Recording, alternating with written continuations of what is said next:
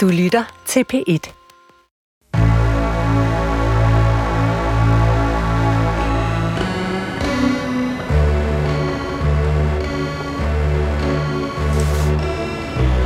Du har ringet til Hemmeligheder på P1.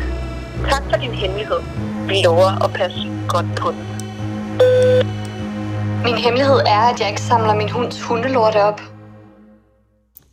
Velkommen til Hemmeligheder.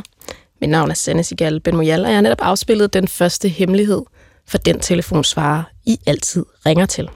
Alt I skal gøre er at ringe på 28 54 4000, og så kan jeres hemmelighed blive vores. I kan også sende en besked, og så kan vi gøre jeres skrift til lyd. Jeg siger jo altid, at ingen hemmelighed er for stor eller for lille til vores telefonsvarer. Og der vil jeg faktisk gerne appellere til, at I ikke holder igen med de der sådan små hemmeligheder, altså de sådan lidt mere finurlige, om man kan sige. Måske også dem, der kilder i maven. Fordi de store, dem holder I ikke igen med, det ved jeg. Thank you, Jesus. De skal ud, de skal ventileres. Måske den der lille, lidt sjove, måske lidt underlige hemmelighed.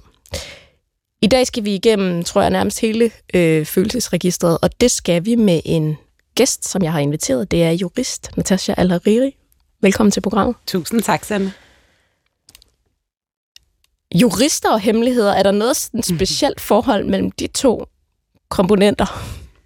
Uha, altså man kan sige, for jurister, så, så øh, og måske særligt i sådan hele på strafferetsområdet, er det jo en stor opgave at prøve at afdække så mange hemmeligheder som overhovedet muligt, og få sandheden frem, og søge sandheden, og søge retfærdigheden er jo det ultimative, men jo også at finde smuthuller og undtagelser til regler og undtagelser til undtagelser, så det er jo words to live by for en jurist.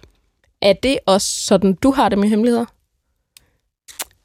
At jeg prøver at afdække dem.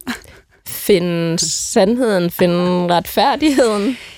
Jeg har sådan lidt et sjovt forhold egentlig til hemmeligheder, fordi jeg føler mig som et meget lidt hemmelighedsfuldt menneske i virkeligheden. Altså, det er ikke fordi, at jeg ikke er sådan privat og kan lide at holde ting nødvendigvis for mig selv, men der er meget lidt i mit liv, hvor jeg føler, at det er ting, jeg skal holde for mig selv.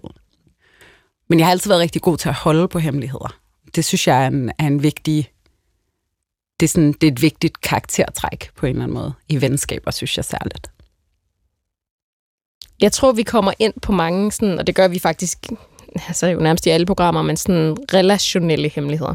Mm. Altså, så det tror jeg, at du får... Øh, det, den, lige præcis den karakter, tror jeg, at du får brug for at trække på. Men øhm, vi tager lige øh, en hemmelighed, som måske mere er sådan appellerer til juristen i dig. Min hemmelighed er, at jeg stjæler bøger fra biblioteket. Det er bøger, som jeg godt kunne tænke mig at have, men som jeg ikke har råd til. Biblioteket er jo en, altså en smuk konstruktion, ikke? Mm-hmm. Fordi det er sådan en... Øhm, altså for mig er det sådan en ekstremt dansk konstruktion. Man kan komme ned, man kan hænge ud der med sit barn i 10 timer. Jeg tror, ingen vil smide dig ud. Altså det er sådan, du kan bare være der. Det er et rum, hvor vi alle sammen kan være altid. Og så er det jo også et rum, der sådan er baseret på, på fællesskab, ikke? Altså på, på tillid. På tillid, ja. ja. Så da jeg først hører beskeden, tænker jeg, hvad, altså, hvad, har du, hvad har du gang i? Altså, det her det er et tillidsfuldt rum, det er biblioteket, det er fælleseje. Mm. Men så kommer, der det, altså, så kommer det sidste twist, ikke? Mm. Fordi det har jeg ikke råd til. Mm. Og der kan man jo sige, med bøger, er det en menneskeret at læse bøger? Tæt på. Det er tæt på. Men er det også en menneskeret at eje bøger? Det er jo så der, juristen ikke kommer, kommer op i den, Natasha. Altså, jeg tror, jeg har, det, jeg har det faktisk meget sådan med bøger, at dem vil jeg gerne eje, fordi jeg elsker at have bøger stående i min bogreol, som jeg har haft mine fingre i, og som er mine, og jeg kan godt lide at skrive mine bøger og lave æseløer, og de, ja, de er mine. Så jeg låner faktisk sjældent bøger på biblioteket længere. Det var noget, jeg gjorde.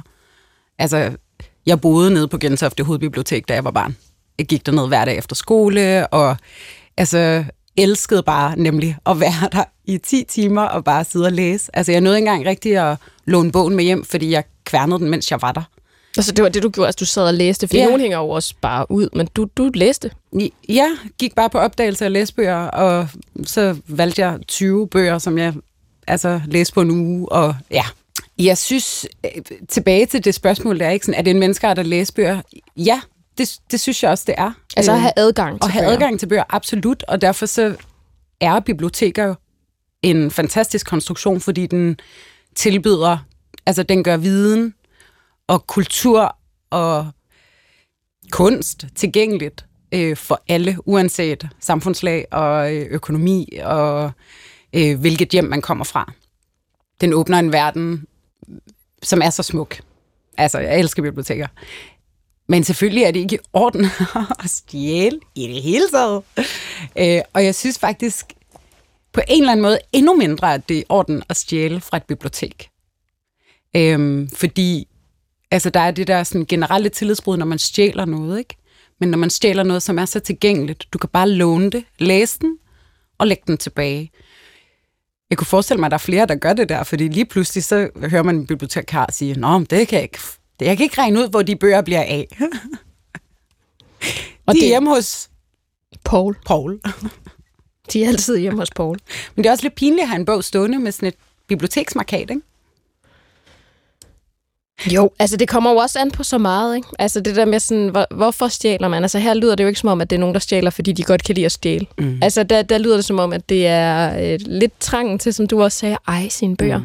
Og der er det jo ikke helt det samme, når der står øh, Herlev Bibliotek på bagsiden. Det er det jo ikke. Altså det er jo ikke følelsen af på den måde at eje dem. Jeg forstår godt trangen mm. til at eje bøger, fordi det der med at Sammen. sidde med dem, sådan helt taktil, øh, altså tilfredsstillelse.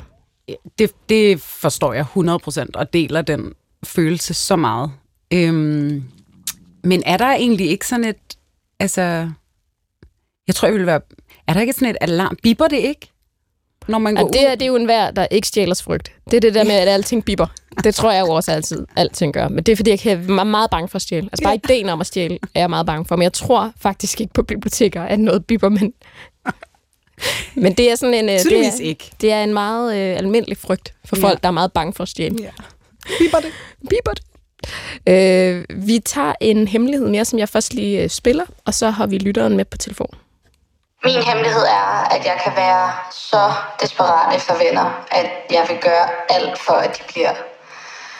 En gang der havde jeg øh, en veninde på besøg, og vi stod i min dør for at sige farvel.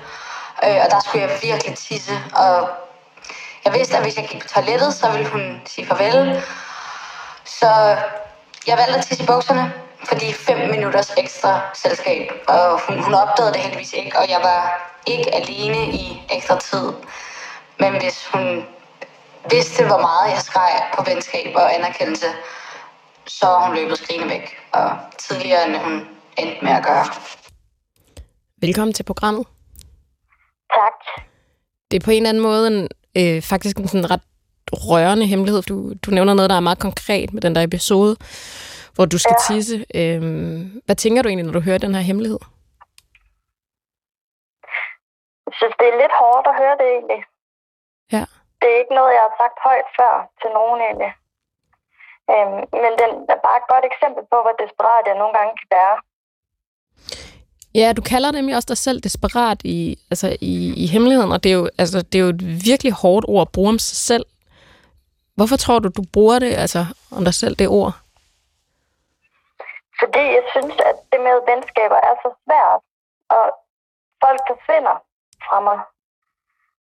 Øhm, så, så derfor så er jeg bare desperat nu, når jeg har nogen.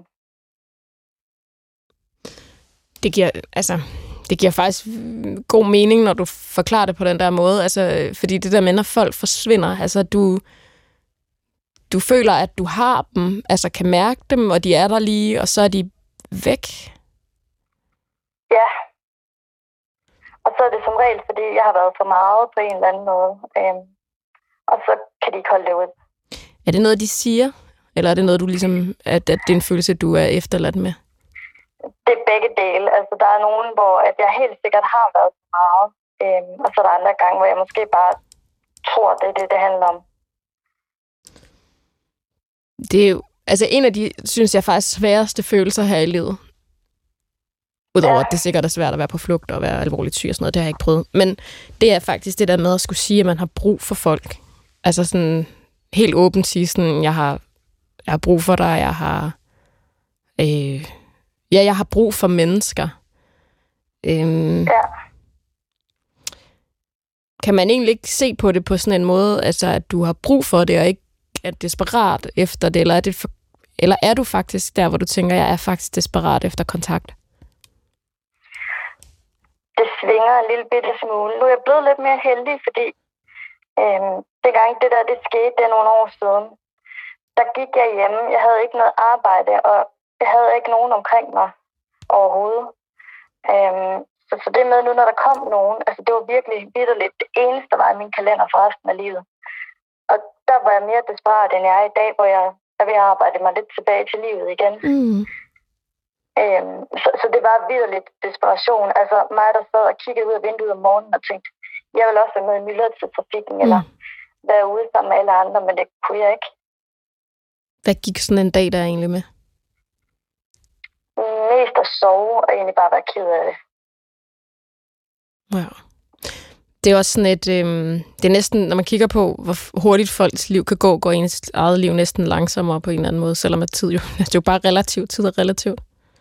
Ja, Hvad er det for nogle, hvad er det for sådan, hvad er det for nogle sociale mekanismer, du synes er svære? Altså hvis du er i en relation, eller du er, nu lyder som om du har fået et job, eller sådan, hvad er det, du synes, der er svært i de der relationer? altså jeg har jo haft svært ved at finde ud af det, fordi jeg kan jo se, det er mig. Altså nu, når det sker hver gang. Så er der jo et eller andet, jeg ikke forstår i hvert fald. Men jeg begynder at kunne se, at det måske handler lidt om, at jeg har svært ved at tolke andres tanker, eller det har de fleste selvfølgelig, men, men deres udtryk og det, de siger egentlig også. Øhm, jeg misforstår meget hurtigt. Er det, nu spørger jeg bare igen, er det noget, du, er det noget, de har sagt, eller er det noget, du tænker? Fordi det er, sådan, det er den stemning, der ligesom opstår, når du har tolket på noget, eller? Altså, jeg er jo begyndt at arbejde lidt på det, og, øhm, og så spørger jeg jo nu, når det opstår i mig, at jeg føler mig afvist eller et eller andet. Lige at høre, øhm, for eksempel kollegaer, hvad, hvad handlede det lige om? Hvad tænkte du om det? Mm. Og der kan jeg godt se, der har jeg en helt anden opfattelse af, hvad der sker, end de har. Ja, okay, det er spændende. Og deres intention var ikke negativ, men det var sådan, jeg tog det. Ja, okay, så der sker også noget i den der interaktion, hvor du antager, at de tænker noget om dig, Ja, og så trækker du dig, eller du bliver måske så overkompenserer du, eller?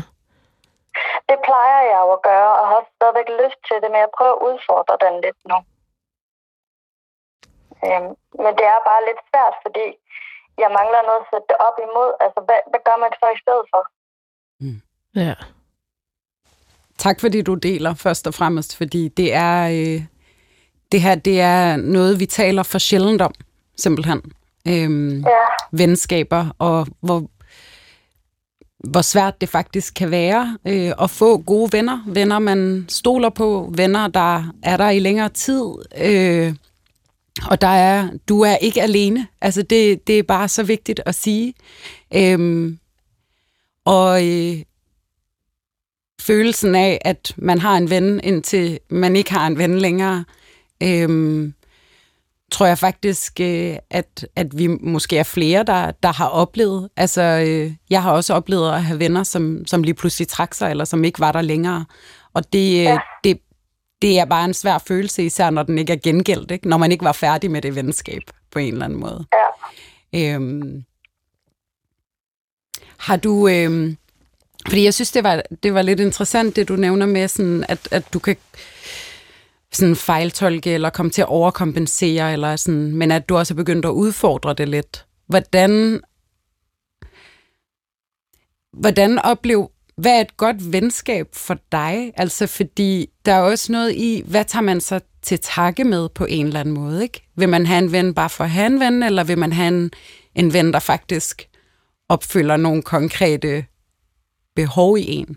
Hvilke tanker gør du dig om det? Der er jeg jo nok også blevet lidt mere tænkende over det, fordi før i tiden, der har jeg nok bare vil have en for at have. Hmm. Øhm, og der er det blevet meget, meget skævt, hvor jeg nu tænker, jeg kunne godt tænke mig bare at have en eller anden ven, hvor jeg kan være afslappet i nærheden af personen. Mm. Altså, det er ikke sådan høje krav på den måde, men en måde, jeg føler, at jeg kan være mig selv. Mm. Den følelse tror jeg, vi er mange, der deler. Ja. Du sagde altså øh, indledningsvis, at, at der faktisk ikke er nogen, du har delt de her øh, overvejelser med. Nej. Er det fordi, du tænker, at, altså, at er du bange for den reaktion, der ville være, eller har du bare ikke følt, at der lige var en mulighed for at dele det med nogen? Jeg synes, det virker som om, at folk de ikke ved, hvad de skal gøre ved det, når jeg siger det.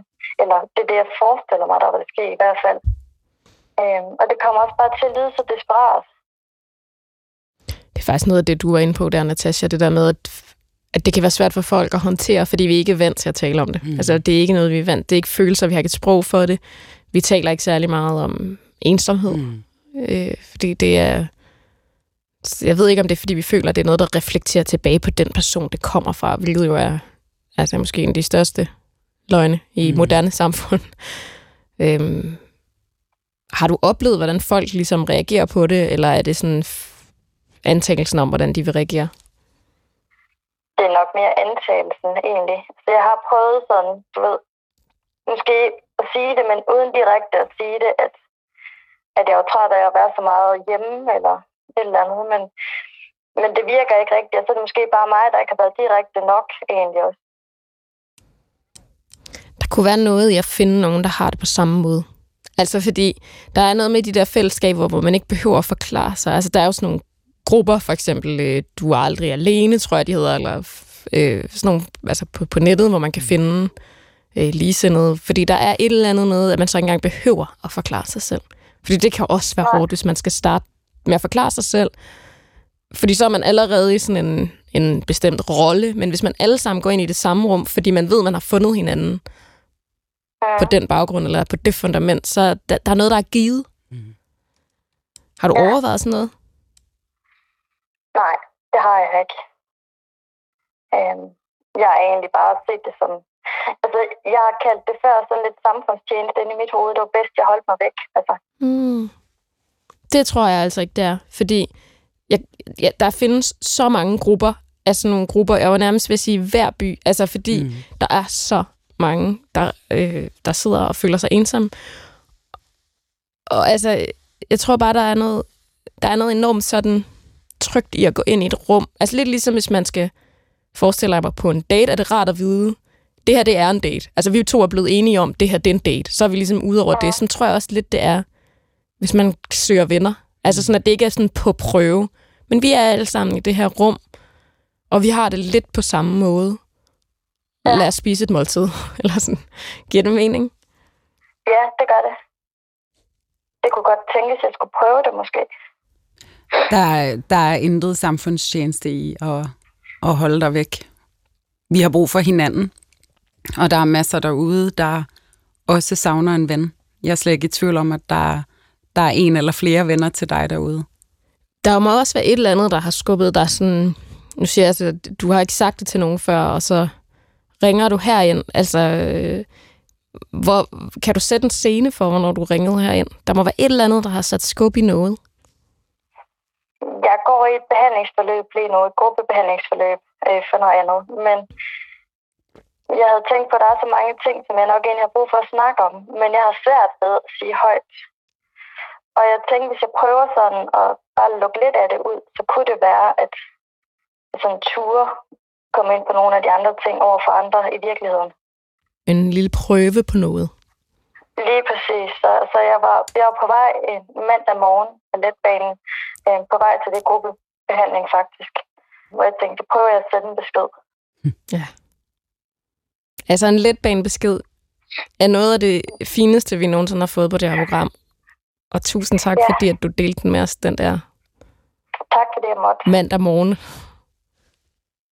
Ja, ensomhed. Folk tror altid, at de er de eneste i verden, men det ligger på måske top tre over de hemmeligheder, vi får ind. Ikke? Altså, og det er jo interessant. Det går lige i maven. Ja, det gør, det gør lige i maven. Mm. Det er bare interessant, at folk altid tror, at de er de eneste, eneste i verden, der er ensomme, når det vidderligt er de hemmeligheder, vi oftest får ind. Ikke? skam over ensomhed. Ja. Men det har jo på sin vis også noget at gøre med det samfund, vi på en eller anden måde har bygget op, ikke? Som er et samfund baseret på fællesskab. Det er på en eller anden måde givet, at vi er en del af et fællesskab. Og det er bare ikke alle, der er det. Så når der er nogen, der ikke er det, så bliver det så tydeligt, at man ikke er det, fordi fællesskab er noget, vi snakker om hele tiden, og det er fordi, vi ved, hvad fællesskabet kan, men vi er bare ikke for gode til at invitere ind i det fællesskab og gøre det tilgængeligt for alle. Det er, det, det, det er den største opgave, jeg tror, vi har i alle dele af vores samfund. Jamen, Børnehaver, ja. skoler, øh, foreningslivet, øh, ude i, altså, i det offentlige rum bare. Hvordan vi generelt i Danmark også bare er så lukket om os selv. Altså, det øh, naboskab, ikke? Altså, hvis man havde, hvis man havde et, et, en nabokultur i Danmark, som var øh, markant anderledes, eller bare tilnærmelsesvis mindede om det, det, jeg kender fra Mellemøsten, for eksempel, ikke? Hvad er det for et naboskab? Jamen, det er et naboskab, hvor du faktisk ikke rigtig øh, har lov til, på en eller anden måde, at sidde alene med de der følelser. Øh, eller bare at sidde alene fysisk. Altså, øh, fordi hvis, faktisk, hvis du gør det, så kommer nogen vadende ind i din lejlighed med, med mad. Ja. ja, med mad, eller hiver dig ud af døren, og du skal med op og spise, og øhm, kommer og drikker kaffe med dig om morgenen, og øh, noget af det der er jo også, altså jeg kan nærmest høre min, min, min moster i, i min øre lige nu, ikke? men det der med sådan, når vi skal lige over til hende her, hun er alene, vi tager os af hende, ikke? Altså det, det der, det er fællesskab for mig. Det er sådan en, en, en følelse af, at vi tager ansvar for hinanden på meget mere end øh, skat og sundhedsvæsen og alt det der, men alt det der, som virkelig betyder noget i hverdagen. Det er der, øh, naboskabet kommer ind. Altså, og der er ja. vi, øh, der, det er et fattigt nabo, naboskabskultur, vi har i Danmark.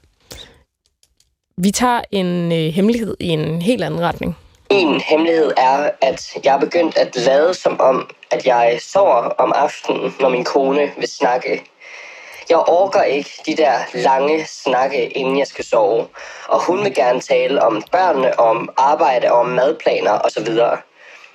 Jeg har fundet ud af, at det er effektivt, når jeg pludselig bare er faldet i søvn og sover som en sten. Det er ikke noget, som jeg tror, vi kan tale om, og derfor er det en hemmelighed. For en samtale om det vil bare blive til timelange snakke om det. Det var min hemmelighed. Må jeg lige sige en parforholdsklassik? Altså... Ja, det er en coping-mekanisme jo. Altså, der er en, oftest i et parforhold, der er den ene eller den anden jo. Og man så har lært at udvikle revsøvnen, det... I don't know. Men jeg tror, alle kender mekanismen. Må jeg også lige sige, at jeg elsker det der med, at personen siger, og jeg, overgår, altså, jeg tror ikke, vi kan tale om det. Så skal vi tale endnu mere.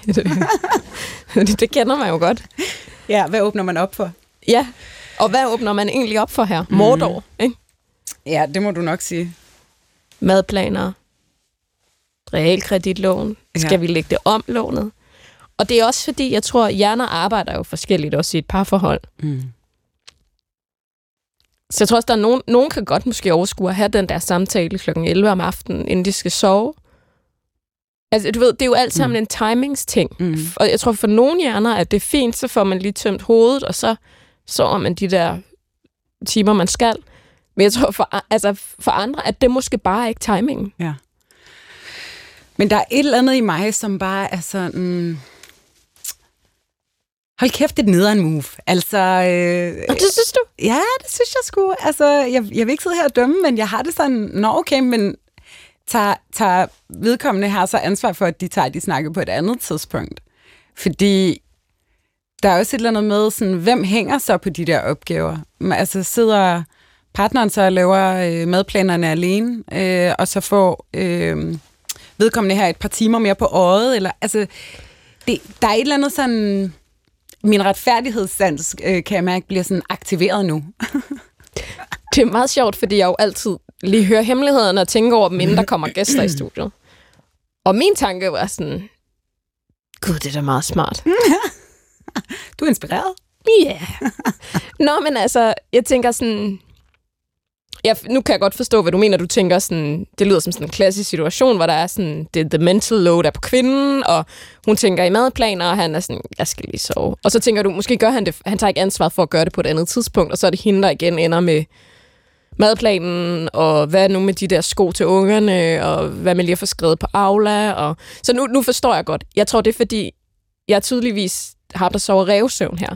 Men, men jeg kan ikke lade være med at tænke på det der med, altså, synes du, det er okay at have hemmeligheder i et forhold? Altså sådan nogle små, sådan nogle små hemmeligheder i et forhold? Altså, Ja at, da. er det okay? Ej, det er totalt okay. Det tror jeg, vi bliver nødt til for os at kunne altså, komme igennem livet. Altså, du tænker faktisk, at de her sådan nogle små hemmelighedskrammerier, eller hvad man skal sige, det er også noget af det, der holder os kørende som par. Ja, det tror jeg, og jeg tror da nok, de skal finde en eller anden måde, og på et eller andet tidspunkt bliver de der børn store, og så behøves de ikke at øh, snakke øh, til langt ud på aftenen om de her praktikaliteter, hører jeg det som, ikke? Altså, det er også røvkedeligt. Det er dødkedeligt. Jeg forstår, altså jeg vil også meget hellere sove, end at snakke med. Nu har jeg så ikke nogen at snakke madplaner med, men, men sådan at ordne praktiske ting, klart. Øhm, men selvfølgelig er det i orden at have små hemmeligheder for hinanden. Sådan nogle hverdagshemmeligheder, som ikke gør nogen rigtig skade. Men det er også det er sjovt, at du tænker, at der også er en fase i det, ikke? Altså, fordi det er der jo også i det der med, man kan høre, at der bliver talt om børnene. Mm. Og det er jo ikke, fordi jeg tror også, man kan tale rigtig meget om store børn, fordi små børn, små problemer, Præcis. men store børn, store problemer. Men jeg tror, at de der snakke, som er sådan nogle dagligdags snakke, man har, når man har små børn, fordi mm. der er ekstremt meget praktisk arbejde forbundet med dem. Mm. Det er jo, undskyld mig, de mest drænende midnatskonversationer nogensinde i livet. Ja. Altså, det er det jo. Ja, og det er jo en fase. Ja, alt er en fase. Ja, men, men man skal også redde sig ud på den anden side af den fase, så det er jo fint nok, at man har et fedt pensionistliv, men det er jo ikke sikkert, at man så er sammen på det tidspunkt. Altså, Nej, og der er også noget med, øhm, på en eller anden måde, altså der er et eller andet i, synes jeg, hvis det er tidspunktet, som er galt, så må man på en eller anden måde koordinere sig ud af det. Øhm, fordi det er jo ting, der skal snakkes om. Øh, men så kommer vi jo så frem til, at han måske bliver nødt til at sige, han bliver jo måske ikke at sige, at han faker øh, søvn. ej, det kan man ikke sige. Det kan man ikke. Det behøves han ikke at sige. Men, men øh, han bliver på en eller anden måde nødt til at åbne op for, hey, kan vi ikke tage de her snakke på et andet tidspunkt? Øhm, Om det, du sagde, det er en coping-mekanisme, så det, er det er sådan det. En, det er en mekanisme, men den er ikke langtidsholdbar. ej, det, det er den virkelig ikke. Den har en udløbsdato. Den har en udløbsdato. Øh, Jeg er egentlig altså på en eller anden måde lidt forundret over, altså vækker hun ham ikke? Det kan man da ikke, hvis folk sover, kan man det? Det ved jeg kan man godt sådan, Jeg tror, jeg tror på et tidspunkt, jeg har vækket min eksmand og været sådan, hey, vi skal lige have ordnet det her. oh, altså, det hvis er det er en aftenting. Mener du det? Ja, ja. Hvis ikke, altså, Hvis hvis man man der er ligger, ikke lovhjelm hjemmel til det her. Nu skal vi lige, den Jamen- paragraf skal på plads. Jamen, hvis, øh, hvis det bare er sådan en sofasøvn. Sofasøvn. Nå, men der er jo også forskel på, om man har lagt sig i seng, eller om man øh, sådan glipper lidt med øjnene på sofaen. Det, det er to forskellige søvn, synes jeg. Kommer an på, hvor, hvor veludviklet den her revsøvn øh, egentlig er. Præcis. Øh, vi tager lige en øh, hemmelighed med øh, telefon på, så det vil sige, at jeg først afspiller hemmeligheden, og så har vi øh, lytteren med. Min hemmelighed, den er, at jeg på det sidste er begyndt at være utrolig bekymret for, om jeg kan finde en kvinde, som jeg er interesseret i, og som også er interesseret i mig. Jeg er egentlig ikke bekymret for, om jeg kan finde en kvinde, bare en eller anden. Det kan jeg sagtens. Men det her med at finde en, som jeg synes er interessant, og hvor de også vil finde mig interessant og attraktiv, den er begyndt at blomstre i mit hoved. Og jeg kan ikke rigtig lade den være. Jeg er 30 år og har egentlig haft 4 til fem kærester i mit voksne liv. Så det er ikke fordi, jeg aldrig har prøvet det. Men jeg er simpelthen bare blevet mere og mere bekymret for, om jeg kan finde en at være sammen med. Hvor de er tilfreds, og hvor jeg er tilfreds. Og så i takt med det, så er jeg også bekymret for, om den her angst for ikke at finde nogen, kan være med til at få mig til at fremstå desperat over for den anden person. Så jeg i virkeligheden i min desperation kommer til at skræmme vedkommende væk. For det vil jo være forfærdeligt ærgerligt. Velkommen til programmet. Tak skal du have. Jeg tænker på, at du, du starter med at sige, øhm, at det er sådan en, jeg tror, du beskriver det som, at det er en bekymring, der sådan er begyndt at blomstre, eller det, det er ikke noget, der altid har været sådan her. Du har også haft kærester, og du siger også det med sådan, at man kan godt, du kan godt finde en kæreste, men det er en kæreste, du er, altså, som du er interesseret i, altså på, på længere sigt, og som er interesseret i dig. Hvorfor tror du, at det sådan er begyndt at blomstre, den der sådan angst eller bekymring? Jeg tænker, det er en kombination af, af alder. 30'erne begyndte at melde sig, og ja, øh, hvad kan man sige, øh, det her med, at, at folk omkring en, øh, i hvert fald nogle folk omkring en, ligesom er, er begyndt at, at finde sig sådan til rette i livet, om man vil, og, og finder deres, deres plads, og, og, og finder nogen, som, som de selv finder interessante, og, og, og vil gerne vil bruge tid på øh, over, over længere tid. Øhm, så går man jo og spejler sig lidt i det. Og man kan sige, at vi er i den kritiske, eller jeg er i den kritiske alder, hvor at, at jeg føler lidt, at det er nu, man sådan skal finde ud af, hvor seriøst man er omkring det her med, hvis man, hvis man virkelig gerne vil stille familie, eller, eller om man er mere afslappet i det, og bare tænker, om det kommer, hvis det kommer. Og det, det, jeg er nok lidt andet på det sidste, tror jeg. At jeg har ikke tænkt mig at presse en kernefamilie igennem for, for enhver pris. Det skal være en eller anden, hvor at man føler, at der er et virkelig godt fundament, hvor man føler, at man stadigvæk har sig selv med i det. Det lyder for det første ekstremt velovervejet. Øh, mere velovervejet end det meste af datinglivet. Der var en meget øh, fin øh, journalist, som for nyligt øh, skrev til mig, at dating i København, og nu lidt lige måske København eller Aarhus eller Aalborg, er som en stoledans. De fleste har fundet en stol, og de sidder måske dårligt i den, men de vil hellere øh, det, end at stå op. Men hey, det er faktisk okay at stå op. Det var journalisten ja, Lise Præstor, hvor heller give en credit for det vidunderlige citat. Mm. Kan du genkende det lidt? Det, det kan jeg sagtens. Øh, det, jeg synes, at hele datingmarkedet situation er øh, kritisk øh, på, på rigtig mange parametre. Det, det er virkelig svært at spille med åbne kort, fordi at, at, at folk de kan godt miste interessen på, på det punkt, hvis man er sådan alt for hvad kan man sige, jeg har ikke lyst, eller jeg har lyst, og jeg synes, du er interessant, og du ved, øh, hvis man spiller alt for, åbne, alt for åbne kort, så føles det i hvert fald lidt som om, at, øh, at modparten måske godt kan miste sådan, hvad kan man sige, øh, interessen eller gnisten, fordi at det måske er sådan, I don't know, fornemt. Øh, så det, det kan jeg bestemt godt øh, genkende. Øh, det, det, det, det er sgu svært at navigere i her i, for et par weekender siden, tror jeg også. Det var det var sidste weekend, der mødte jeg en, virkelig, øh, virkelig sød og virkelig, virkelig flot pige. Og jeg følte virkelig, at det, at det her det kunne godt være interessant. Så fik jeg vedkommendes øh, information, som, hvor jeg kunne, kunne, kunne kontakte hende og så videre. Og så øhm, den optimisme, jeg havde, og øh, sådan oprigtig tro på, at det her det kunne godt være et eller andet rigtig spændende. Den er bare sådan, altså jeg føler øh, ikke, at jeg får noget tilbage fra vedkommende sådan rigtigt. Altså det er sådan, øh, du ved, så får man et svar øh, måske en gang i døgnet, eller hver halv, halvanden døgn, eller noget i den stil, hvor at, hvor at man virkelig, da man sad og snakkede med personen, øh, og følte, at vedkommende var oprigtigt interesseret, altså, så er det bare sådan glædet ud i sanden væk. Det, det, det er sgu frustrerende. Det er desværre et mønster, jeg synes, jeg kunne genkende lidt. Ja, du siger det der med, at du vil hellere, altså for at blive stoledansen, altså du vil faktisk hellere stå op, end at tage den der stol, hvor du sidder sådan lidt ukomfortabelt.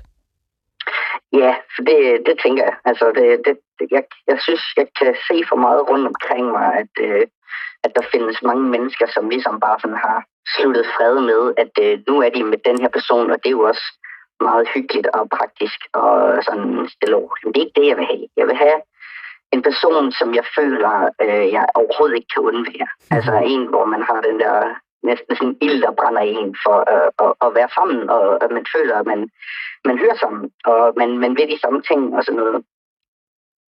Altså nu er det ikke for at blive øh, kønsstereotyp. Nej. Men når jeg nu alligevel har proklameret det, så kommer der jo også et men. Så det gør der her. Nu er det ikke for at blive kønsstereotyp, ja. men det er oftest kvinder, vi har, der ringer ind med den her hemmelighed. Hvad tænker du, når jeg siger det? Det, det kan da godt passe. Jeg, jeg ved bare, jeg har, bare, jeg har i hvert fald bare selv prøvet, at har datet øh, en person, øh, en pige, og så øh, det har føltes øh, rigtig fint og hyggeligt og sådan noget, men så er der bare gået noget tid, og så kan jeg bare sådan mærke ind i mig selv, at det, øh, jeg mangler noget. Jeg mangler et eller andet. Og om det er så fordi, at jeg ikke selv har været klar, eller øh, jeg ikke har synes personen har været spændende nok, eller jeg har valgt forkert, eller, det, ved, det ved jeg ikke. Det kan jeg egentlig ikke rigtig svare på. Men jeg ved bare, jeg kan genkende den der følelse, når den kommer. Den der usikkerhed med, om man må have valgt rigtigt. Og der vil jeg bare godt føle mig rigtig sikker. Altså, når jeg nu alligevel blev kønsstereotyp, så er det ja. faktisk, fordi jeg føler, der er et indbygget kompliment, som kommer nu. Du, Okay. ja, er du klar? Ja, jeg er så klar. Det er da en kæmpe gave. Altså, at du, når jeg siger, at der ikke er særlig mange mænd, der ringer ind, så er det jo ikke sikkert, at det er, fordi de ikke har det, som du mm. har det. Men så siger de det i hvert fald ikke højt. Men det er da en kæmpe gave, at du er så vanvittigt reflekteret over dig, dig selv og dig selv i forhold til, hvad det er for et forhold, du gerne vil have. Og du vil gerne have et ærligt forhold med et ordentligt menneske. Altså, jeg mener bare, hallo datingmarked. Der kom du. Ja, Jamen, øh, det var faktisk også lidt af det, du siger der, der øh, angående for eksempel vedkommende, jeg mødte for ikke så forfærdeligt længe siden. Der fik jeg også helt vildt meget ros for at være, som jeg var, hvilket jeg også synes var rigtig dejligt. Og så tænkte jeg også, okay, jamen, det må så betyde, at jeg kan et eller andet ekstraordinært. Men åbenbart ikke nok til at kunne holde en, øh, en simpel samtale kørende, hvor der er lidt mere end et svar øh, hver halvanden døgn eller sådan, ikke? Jeg føler også, at jeg selv er rimelig velovervejet og velreflekteret og kan godt kigge ind af, hvis jeg har nogle øh, mønstre eller dæmoner, man, øh, man, man måske har det svært med, øh, og kan godt dele ud af dem og fortælle. Men ja, men det, det, det kan ikke nytte noget, hvis, øh, hvis det ikke kan blive, øh, hvis det ikke kan blive værdsat. Der er også et eller andet i, altså, og Sanne, jeg tænkte på præcis det samme, da jeg hørte øh, den her hemmelighed, at, at jeg kan genkende så mange veninder, øh, single-veninder, øh, i, øh, i den beskrivelse der, ikke? Og hele den der frygt for at virke desperat, og man er klar til at slå sig ned og få børn, og man vil bare gerne finde det menneske at gøre det med. Og hele den der overvejelse med, hvor, hvor ærlig skal man være til en start, og hvor meget skal man spille det der dumme, åndssvage spil. Og jeg tror, øh, som en, der selv er single, øh, vil jeg også bare sige, at jeg tror, at der er så mange potentialer øh, derude, som aldrig bliver til noget, fordi folk spiller det her latterlige spil, øh, så man på en eller anden måde blokerer for sig selv og for andre i at finde ens partner, fordi man tror, man skal agere på en særlig måde. Øhm, og det, det fordi jeg nægter at spille det der latterlige spil, og er meget umiddelbar i mine relationer, betyder det også, at jeg er meget... Altså, jeg synes jo selv, jeg er meget god at date, men det betyder sådan, i forhold til den datingkultur, vi har, Man får en så er jeg rigtig dårlig. Ja, men, ja eller det kan, man kan godt fremstå øh, dårligt, og det, jeg, jeg kan egentlig godt ikke genkende det, du siger, fordi nogle gange, når man, så, når man møder en, der er øh, dejlig umiddelbar og oprigtig i sine øh, udmeldinger og svar, så, så kan man også godt desværre øh, må jeg sige, føle, tage sig selv i og, og måske blive en lille smule sådan, øh, overrasket, eller sådan, du ved, sådan, hold op, øh, nå okay, det er sådan en, du ved. Mm. Men, men det, er jo, det er jo rigtig rart problemet, at, man, at man, de kommer så sjældent, så man bliver jo sådan helt øh, forvirret, eller sådan, øh, man, man kan godt overtænke det lidt, eller sådan, øh, jeg ved ikke, om det giver mening. Jo, det, det synes jeg, det gør. Overtænkningen. Ja. Altså jo øh, dating, datingens værste fjende. Overtænkningen. Absolut. Absolut. Som jo også hænger sammen med spillet måske i virkeligheden. Hvem lægger overtænkningen på hylden? Jamen det gør man, når spillet stopper, men hvem stopper spillet? Mm. Det, ja, det er meget. Men lige her til sidst, altså...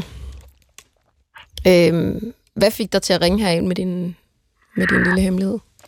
Øh, jamen, øh, det er sådan, øh, hvad kan man sige, når man, når man kommer hjem øh, fra arbejde og sådan noget, øh, og man ligesom er, er alene øh, derhjemme selv. Øh, ikke fordi jeg ikke har nogen at være sammen med eller snakke med eller noget, det, det har jeg skam, men, men man kan, jeg kan bare godt mærke, at jeg mangler den der, forstå mig, øh, sådan partner, øh, som, som, som man føler, at, at man, man kan dele livet sammen med, som man, man har glæde af. Øh, øh, ikke en, som der bare er der, men sådan en, som man, man gerne vil hjem og snakke med og, og, og være sammen med og kan, kan, kan lave alle mulige ting sammen med. Og, og når, den, ensomhed den opstår, så, øh, så går jeg nogle, nogle gange nogle lange ture.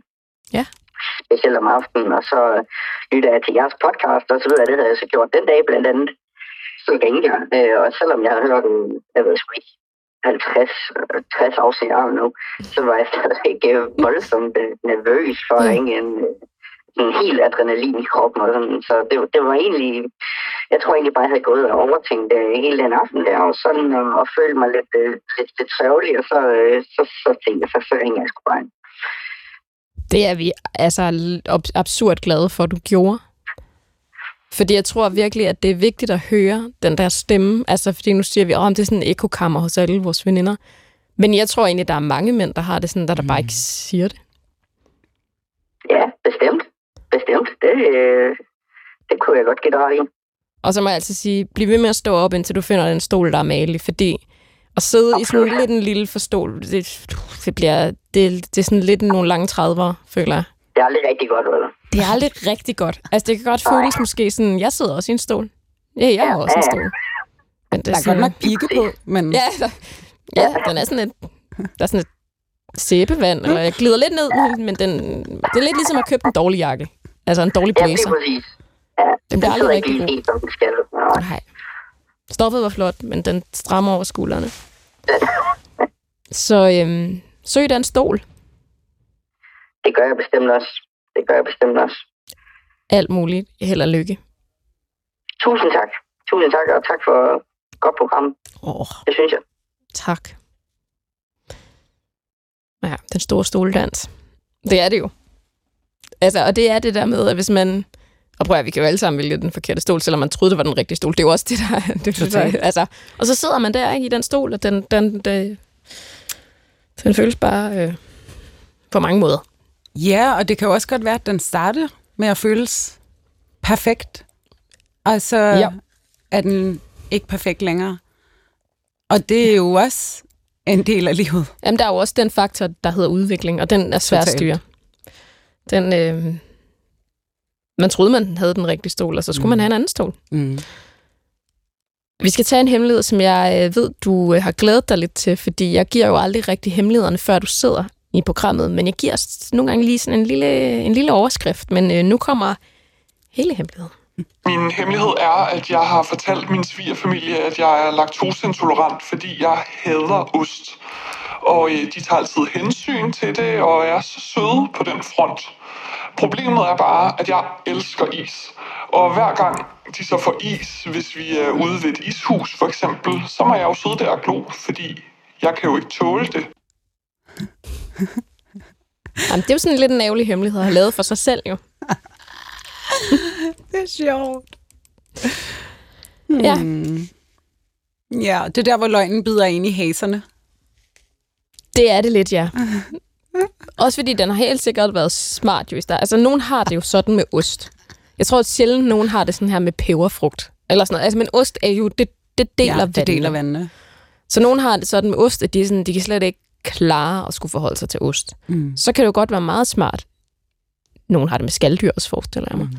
Så kan man være sådan, uh, jeg er allergisk. Eller, og her der er det så, at du kan være, glu- eller du kan være glutenintolerant, du kan være laktoseintolerant.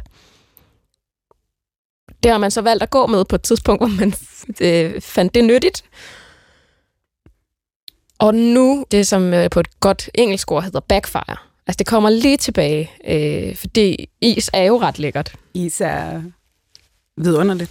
Og man kan jo godt få laktose, altså ja. laktosefri is. Ja. Men det er jo det der med, når man så er ude, og du kender selv ishuset i Gilleleje, eller...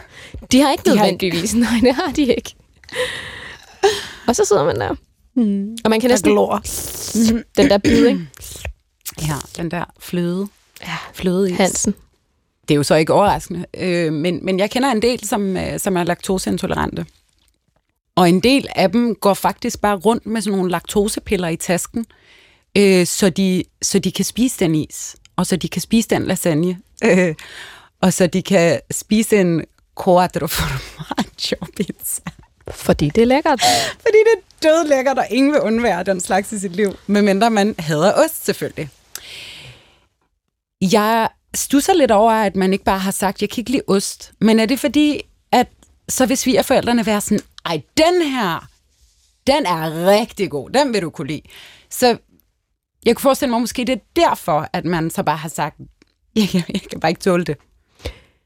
Det er jo en konfliktskyhed, eller måske sådan i starten med en svigerfamilie, sådan en, en lyst til ikke at være Besværligt. Øh, besværlig, men så bliver man jo så dobbelt besværlig, fordi det er meget svært at lave noget med laktosefri Ja. ja. ost og mælk og sådan noget. Men jeg tror nemlig, det, det, det, er sådan en behagsyge, ikke? Altså Ja. man er sådan... Fordi man ikke vil sidde der kl- kløjs i den der være kredsen. fondue, Ja. eller hvad, hvad svigerfamilien har lavet. De lever lige pludselig i 80'erne. Men ja, så det er sådan en omvendt... Øh, ja. Men måske øh, man kan bygge oven på den her løgn. okay, du tænker, at jeg starter en hemmelighed med en hemmelighed. Ja, altså måske kan man øh, simpelthen købe nogle laktosepiller, Lad som om man tager dem. lad som om man tager dem, eller øh, tømme æsken, fylde den med tic-tacs, Oj, oj, oj, nu bliver det en, altså nu bliver det en hemmelighed på en hemmelighed på en hemmelighed. og så øhm, øh, lige tage en, før man skal spise en is. Og så kan man jo sige, at jeg, jeg, jeg, den ost er ikke god for mig. Altså, på den måde kan man jo lidt vælge at vrage. Du tænker ikke også, der er den mulighed, at man, øh, man bare siger det? Nej, jeg synes øh, på en eller anden måde, den, den, er, altså på en eller anden måde, den er så harmløs, den her hemmelighed. Det er næsten bare lidt sjovt nu. Altså, det er i hvert fald sjovt, når man forestiller sig det billede, hvor de sidder i Kildeleje, og man sidder der med de der store øjne på den der is. Det er 24 grader. Vi tager faktisk den sidste, programmets sidste hemmelighed, inden du fortæller en hemmelighed, og den kommer mm. her.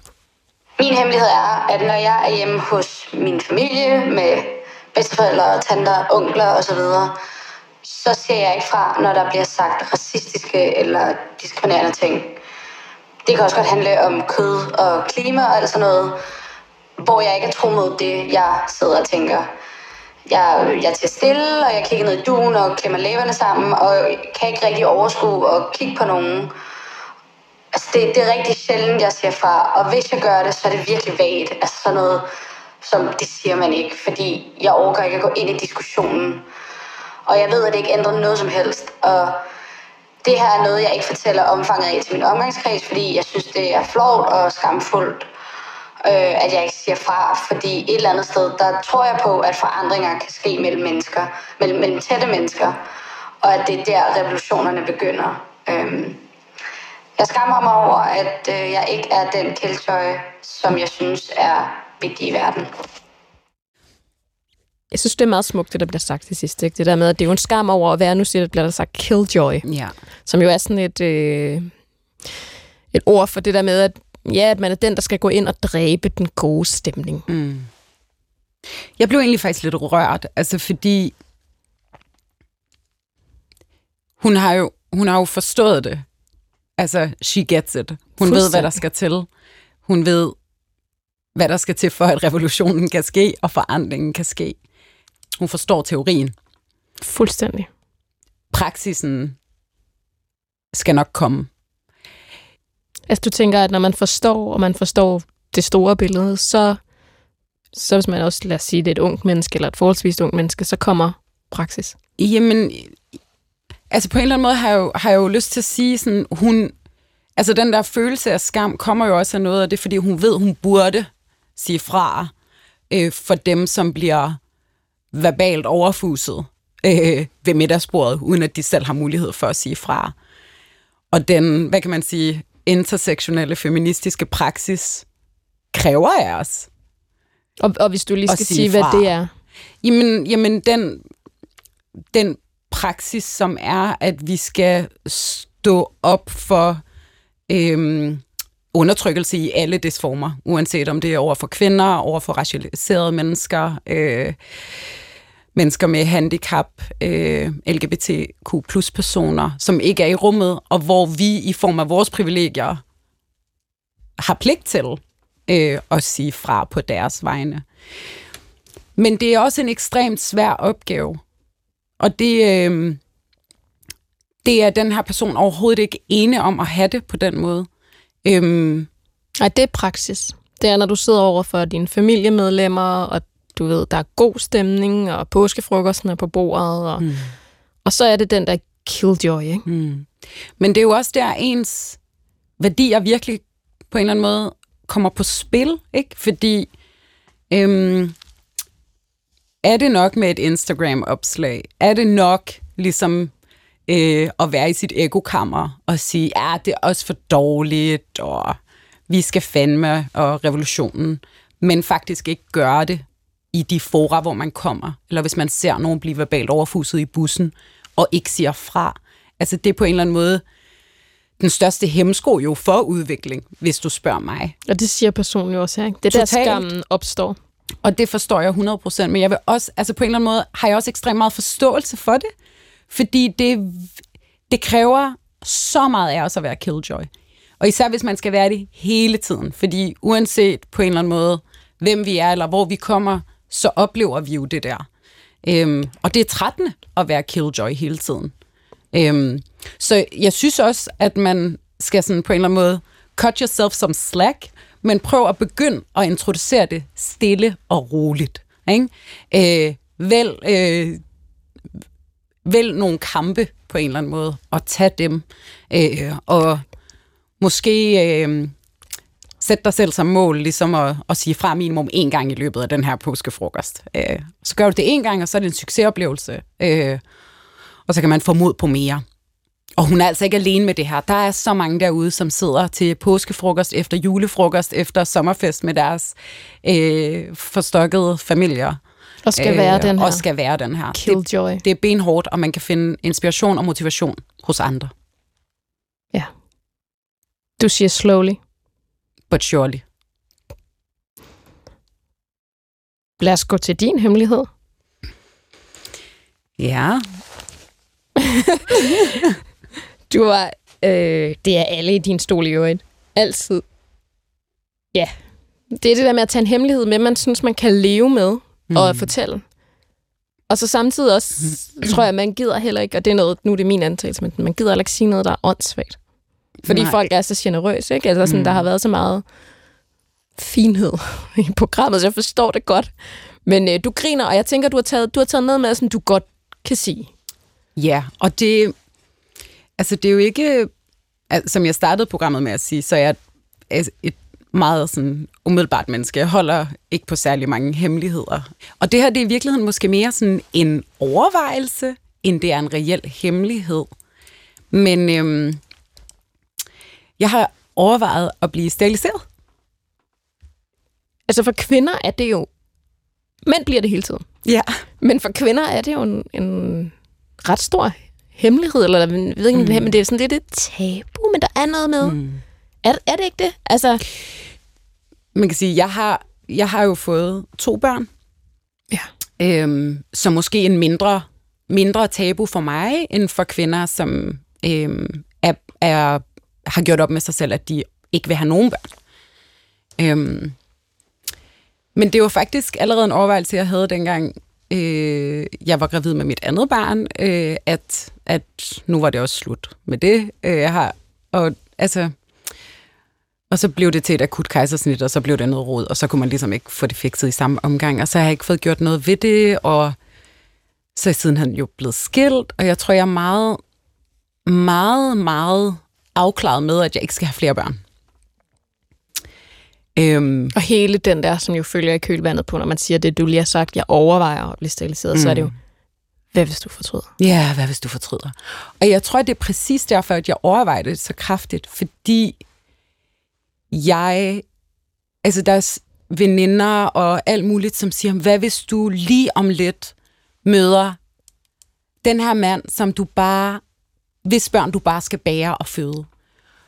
Og jeg tror på en eller anden måde, fordi jeg i mit, altså fordi at jeg er i en øh, sådan en sane tilstand lige nu, hvor jeg ikke er død forelsket, så tror jeg, at det er det rigtige tidspunkt for mig at tage den beslutning. Fordi jeg kan godt forestille mig øh, den der følelse af at ville bære nogens børn, når man er død forelsket. Øh, og, den mulighed vil jeg på en eller anden måde bare ikke give mig selv. Altså. Så jeg tror, at det er det rigtige tidspunkt for mig at tage den beslutning, hvor jeg er meget sådan øh, single og afklaret og øh, uden de store følelser på en eller anden måde involveret.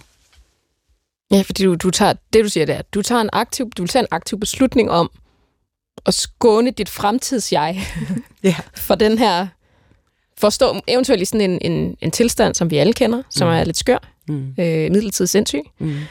Fordi den beslutning er definitivt, altså du vil ikke have flere børn. Nej.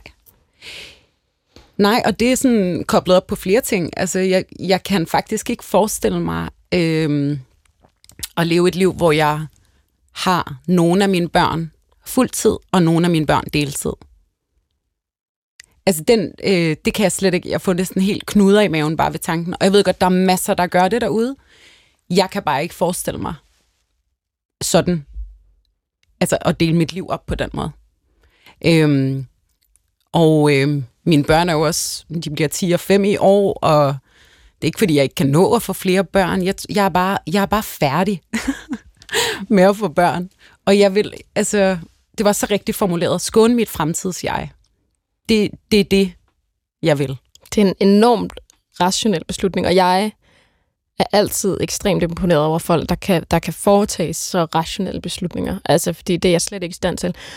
Og jeg synes, det er, øh, det er ret det er ret fint, at du lige, altså selvom du, du har ikke gjort det, og du ligger ikke øh, inde på operationsbordet og sådan noget, men det er en ret fin hemmelighedsovervejelse, fordi jeg tror, at de fleste af os øh, lever i sådan et, øh, liv. vi skal alle muligheder åbne hele Mm. tiden.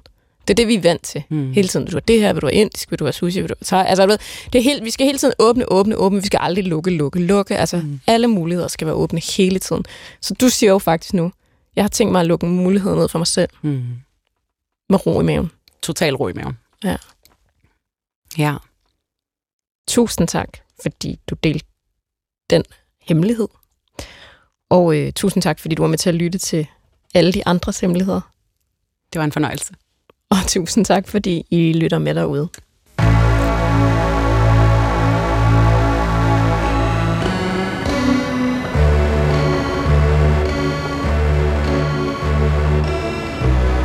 Du har ringet til Hemmeligheder på P1. Tak for din hemmelighed. Vi lover at passe godt på den.